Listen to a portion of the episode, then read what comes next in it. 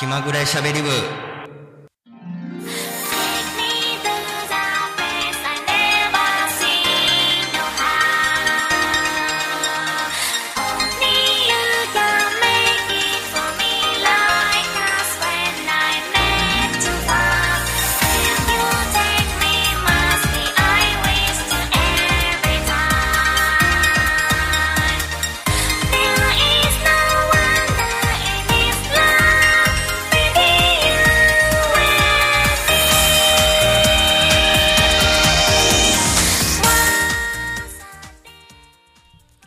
11月27日金曜日時刻は24時となりました。こんばんはキャミーです。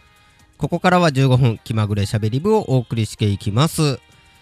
さあ11月ももう終わりに近づいてきています。残り約1ヶ月。12月になって2020年が終わってっていうような感じなんですけども今年は本当になんか季節感なかったなというような感じしましたね。本当に。コロナコロナコロナで。もう本当に今から第3波で、あのー第1波、第2波の頃に比べてかなり、あのー感染者数も増えていっていますし、まあ、本当に改めて、まあ、うがい手洗いマスクっていうのをね、しっかりしていかなあかんなというような感じですね。まあ、この3連休、皆さんどうお過ごしやったでしょうか。まあ、我慢の3連休というふうに言われていたんですけども、まあ、本当にどこにも出かけずに家にいた方、もしくはお仕事で、まあ、通常通り出勤された方、もしくは、まあ、GoTo やからキャンセル料がかかるっていうので、まあ、旅行された。方、まあ、ニュース見ていいからね、羽田空港がかなり混雑して、もう皆さん、いろんなところに出かけてっていうような感じなんですけども、あの GoTo トラベルのキャンペーンも一部、あの対象除外するっていうようなあの案も出てきてはいるので、まあ、この先どうなるかなんですけども、やっぱり冬に向かってウイルスも活性化してきますし、まあ、本当にインフルエンザもかなりあの流行してくるとは言われてますので、まあ、今年はやっぱりコロナの影響でインフルエンザの感染者数というのもかなり少ないみたいですし、まあ、予防接種受けれる方もかなり多いので、あの今年はインフルエンザ流行るのはあの例年よりも少ないんちゃうかなとは個人的には思ってます。まあ、本当にコロナ、コロナ、コロナで本当に疲れているような感じではないかなとあの僕思うんですけれども皆さんはどうでしょうか。さあこの気まぐれしゃべり部はいろ毎回いろんなネタを元に気まぐれにゆるくトークする番組を京都三条ラジオカフェでは毎月第4金曜日の24時から YouTube チャンネルでは土曜日の18時前後から気まぐれにお送りする番組です。この番組は京都市中京区 FM79.7MHz 京都三条ラジオカフェよりお送りします。ジングルの後本編スカート今月も最後までお楽しみに。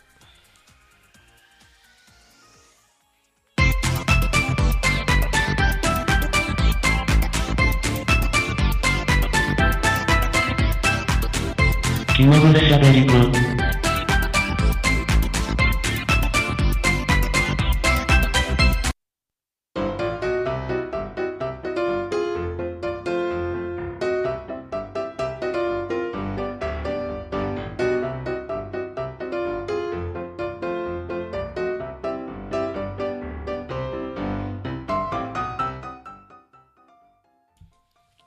改めましてこんばんはキャミーです。さあ学生時代の楽しみである修学旅行。まあこの修学旅行はやっぱり今年はねコロナの影響でかなり様変わりしているようです。新幹線での移動を取りやめて全てあのバス移動になったり、まあ、2泊3日から1泊2日になったりとかなり規模は縮小しているとのこと。まあ、今回はそんな修学旅行について取り上げていこうかなと思います。まあ本当にね、コロナの影響で修学旅行っていうのも、その今までやから新幹線使ったりとか、特急電車使ったりとか、それこそあの修学旅行専用のあの新幹線が走ったりというような感じやったんですけれども、今年は本当に新幹線での移動っていうのも取りやめて全てバス移動になってしまっているっていうので、かなりね、これも辛いなっていうのはありますね。で、まあ僕、キャミーが今まで行った修学旅行先なんですけれどもまず小学校の頃小学校の頃はね神戸に住んでいたので、えーと伊勢神宮の方伊勢の方に行きましたね。伊勢まず伊勢神宮一軒、えー伊勢戦国時代村に一軒で妙居岩に一軒あと三木本真珠村に一軒真珠京屋ですね。であとはえー、っと鳥羽水族館に一軒でまた大阪の方に帰ってくるっていうような感じやったんですけれども。今あの名古屋に住んでいるので、まあ、伊勢にもかなり近いので近々ねやっぱり伊勢神宮とか鳥羽水族館鳥羽水族館とか、えー、妙居岩とか行きたいなと思ってます。で中学の時は、えーその時も神戸の中学校やったんで富士急の方に行ったんですよ。富士の方えー新神戸駅に集合して新幹線に乗っけで、えーっと富士新富士の駅で降りてで富士山に登ってその時はね確か3合目か4合目ぐらいまでバスで行ってで5合目まで行ってで5合目からバスで降りてでちょっと時間の関係でね行けなかった施設もあったりもしたんですけれどもあの時ね雲のあの本当に雲を真上から見るっていうあの貴重な体験を経験してすげえ富士山やっていうような感が覚えましたね。であとは富士急に行ったりとかえー青木ヶ原の樹海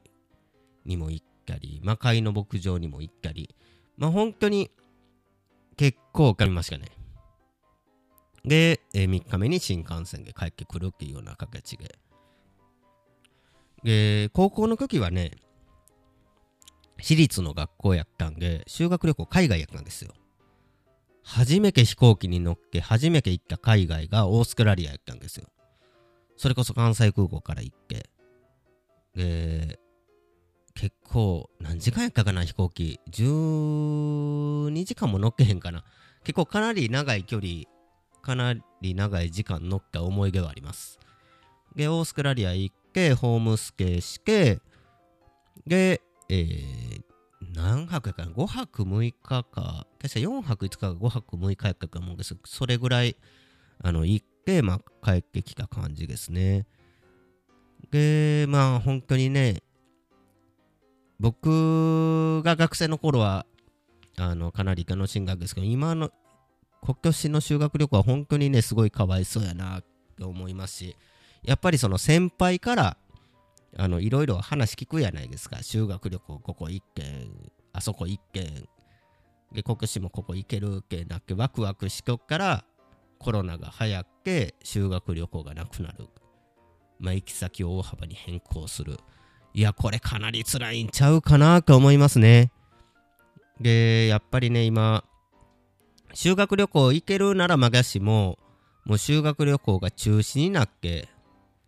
なんか VR 修学旅行って言ってなんか普通に学校に行ってオンラインでむすあの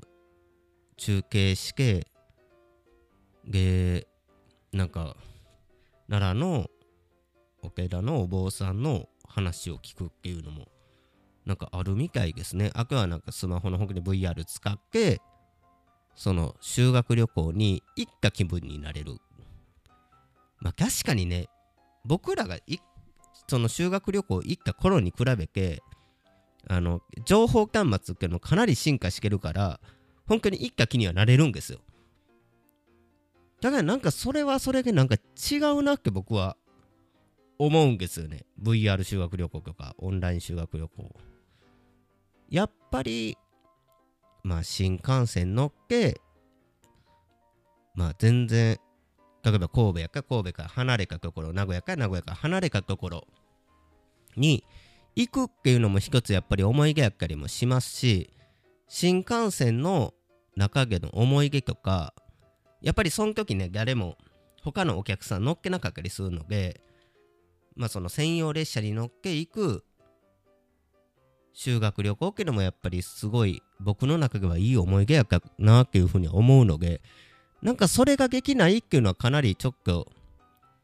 悲しいなっていうのもありますしそれこそあの僕が高校の時は修学旅行オーストラリアやったんでその先輩からオーストラリアに行った話とか聞いてけうわ来年自分も修学旅行オーストラリア行けるんやっけなっけ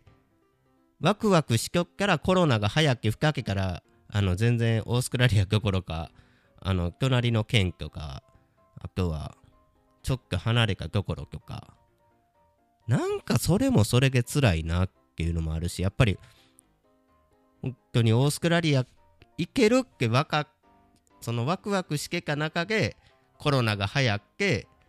全然行けんくなったっていうのもそれもそれがやっぱ辛いなっていうのもあるし。本当にねコロナ収束しか皆さんあの学生の皆さんあの旅行にあの行きましょう。なんで本当に海外とか。ね。いつ本当に収束するか分かれへんけど。収束するのを楽しみにして。楽しみというか、まあ、収束して旅行行けるのを楽しみにしつつ待ちましょう。今を。そんな感じでそろそろ締めたいと思います。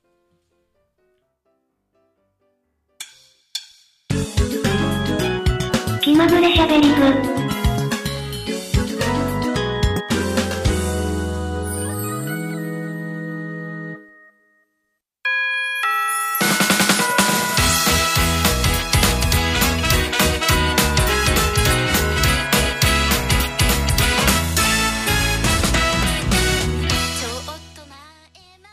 気まぐれしゃべり部15分お届けしてきました、えー番組が皆さんからのメッセージ受付中です。アドレスはしゃべり部 .cami.gmail.com しゃべり部 .cami.gmail.com です。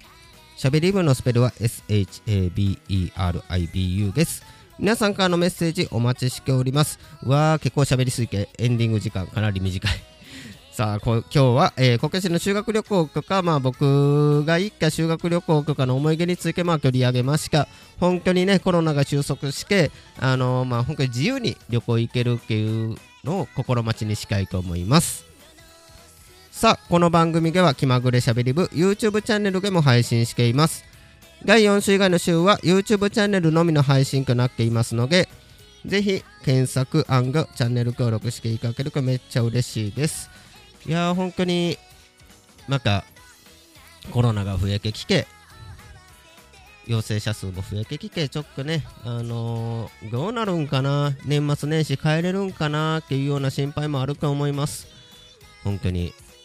早く収束まあ多分年内の収束は難しいと思いますが早く収束してほしいな。まあそんなあのーことを思いつつそろそろ締めたいと思います。